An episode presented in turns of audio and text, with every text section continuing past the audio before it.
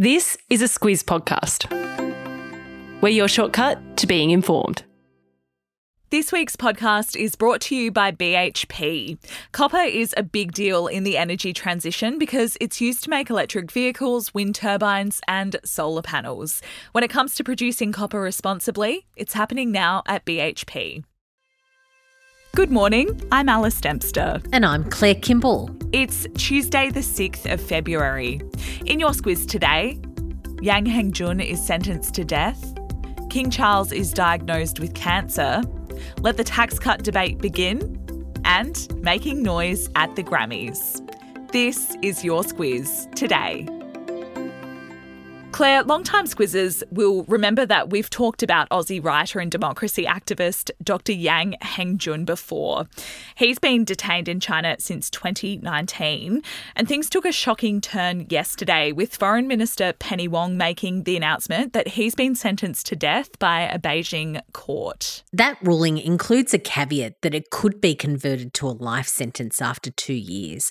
That's pending his good behaviour. But as you say, Alice, Dr. Yang was arrested in 2019, and although the charges against him have never really been disclosed, the Chinese government has accused him of spying, which he denies. Mm. The trial was held behind closed doors in 2021. He had very limited access to lawyers during that period.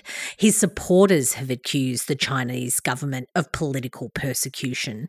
They say that he's being punished for his criticism of human rights abuses in China and also for his advocacy for human rights and democracy and the rule of law. And Claire, the Australian government's been campaigning hard for Dr. Yang's release, particularly after fellow Aussie Cheng Lei, who was detained under similar circumstances, was released last October. But it's had no luck with Dr. Yang. No, there has been no luck for him. But what Wong said yesterday is that the decision is harrowing and appalling. She says that the government will be communicating our response in the strongest terms, and that included summonsing China's ambassador for a meeting yesterday afternoon. Uh, what Wong says is that there might be avenues for Dr. Yang to appeal that sentence, but his supporters are very worried about his health. Uh, one has said that five years of arbitrary detention and torture have taken a heavy toll and that he's now critically ill. And as for what this says for our thawing relationship with China, experts say Dr. Yang's case is a serious spanner in the works. Experts have noted that Wong stopped short of recalling our ambassador to China, which is what governments do when they're really, really upset. But what Wong says is that the government will not relent in its advocacy. There's breaking news this morning, Claire, that King Charles has been diagnosed with cancer. Buckingham Palace says it was found during his recent treatment in hospital. The type of cancer hasn't been revealed, but it's not prostate cancer. Mm. Of course, he was just recently receiving treatment for an enlarged prostate, and the palace says that he began regular treatments for this cancer on Monday. The king plays an important role in terms of the functioning of government as the head of state. There's plenty of paperwork and private meetings to be done. He's not suspending that role, but he is putting off his public engagements and other senior royals are expected to stand in for him during his treatment. And the statement that was released by Buckingham Palace says that King Charles is grateful to his medical team for their swift intervention and that he remains wholly positive about his treatment and looks forward to returning to full public duty as soon as possible. Claire, it's been a couple of weeks now since PM Anthony Albanese announced the changes to stage three tax cuts, and today's the day the legislation will be introduced to Parliament. Yeah, exciting day, Alice, isn't it? Very exciting. And look, it's the first time that Parliament has sat this year. They're getting on with things today. Uh, the Greens and the Coalition are yet to declare their hands. We'll hear from them exactly whether they're going to support the changes that the Albanese government wants to make or whether it wants to make changes to that. That's all to play out. What Prime Minister Albanese has said is that he wants this all done by Easter so that they can hit the 1st of July start date. That was when the original stage three tax cuts were due to take effect. Um, Albanese, of course, has caught quite a bit of flack for breaking his election promise to leave those tax cuts be. But of course, there's been a lot of discussion about the cost of living crisis, and the government is saying that these changes will allow them to deliver more support to low and middle income earners.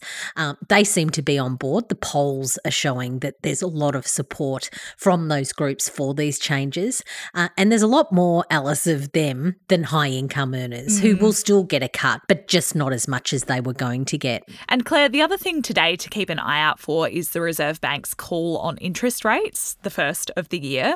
It'll involve Governor Michelle Bullock giving a full press conference this afternoon to talk us through the decision. And the hot tip from economists is that interest rates will be left on hold. This week, our podcast is brought to you by Aware Super. Superannuation can sometimes feel like just another overwhelming life admin chore. But as a member of Aware Super, you'll have access to lots of free online tools to help you, like their My Retirement Planner, which allows you to see how much you might need for retirement and comes with an easy to understand plan of how to get there. Read the PDS and TMD at aware.com.au. Claire, former soldier Ben Roberts-Smith is back in court this week.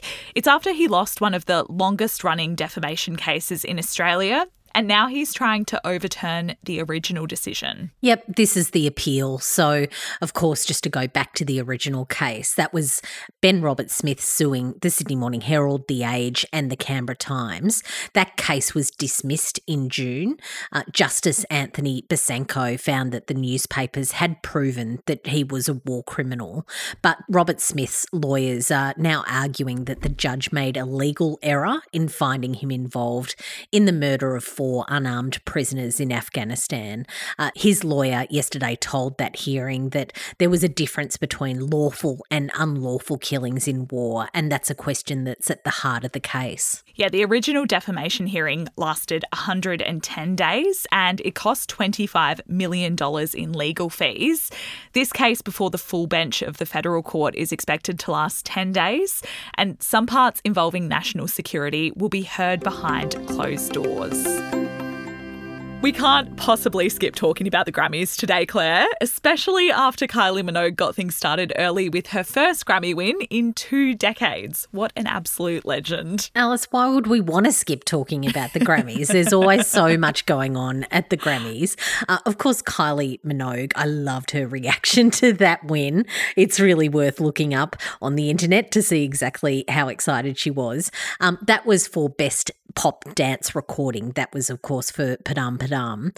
The biggest name on the night, though, was Taylor Swift. She made history. She's the only artist to ever win four Album of the Year awards. She scored that, of course, for Midnights, which has just been such a huge blockbuster. Uh, and she also used her time on stage to announce her upcoming album. So that's going to be out in April. She continues just to be an absolute juggernaut. um, other big winners on the night Miley Cyrus she went from zero Grammys to two. Um, she took out the best pop solo performance and also record of the year with Flowers. Special mention to her big hair as well, Claire. Oh, yeah. What a quaff. and Billie Eilish also won Song of the Year, which was her song for Barbie, What Was I Made For? And we can't forget the fashion. I'll pop a link to a great red carpet gallery into your episode notes. Quiz the day, Claire. Anything to mention? Look, it is Safer Internet Day today. That's a day that's backed by the e Safety Commissioner. Just calling it out because we do quite a bit of work with them on our Squiz Kids program.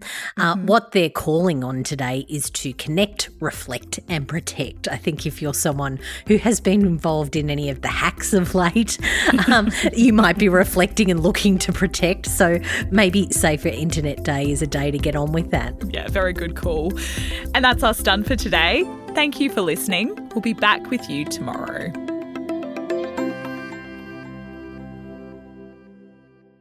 G'day, I'm Kate Watson, co host of News Club. News Club this week was an interview with Lauren Sams. She's the fashion editor at the Australian Financial Review.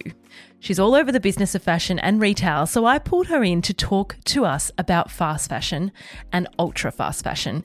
In particular, businesses like Temu and Shein, who in Australia alone are on track to record more than $2 billion in sales. Here's a clip from that conversation. What is happening is that it's recalibrating fashion as a single use item. Mm. So when you think about something that's six or seven dollars, you know, my, I bought coffee this morning and that was five dollars fifty. And that that's a single use item to me. You know, I, I have my coffee. Like actually is like you cannot use that twice. No.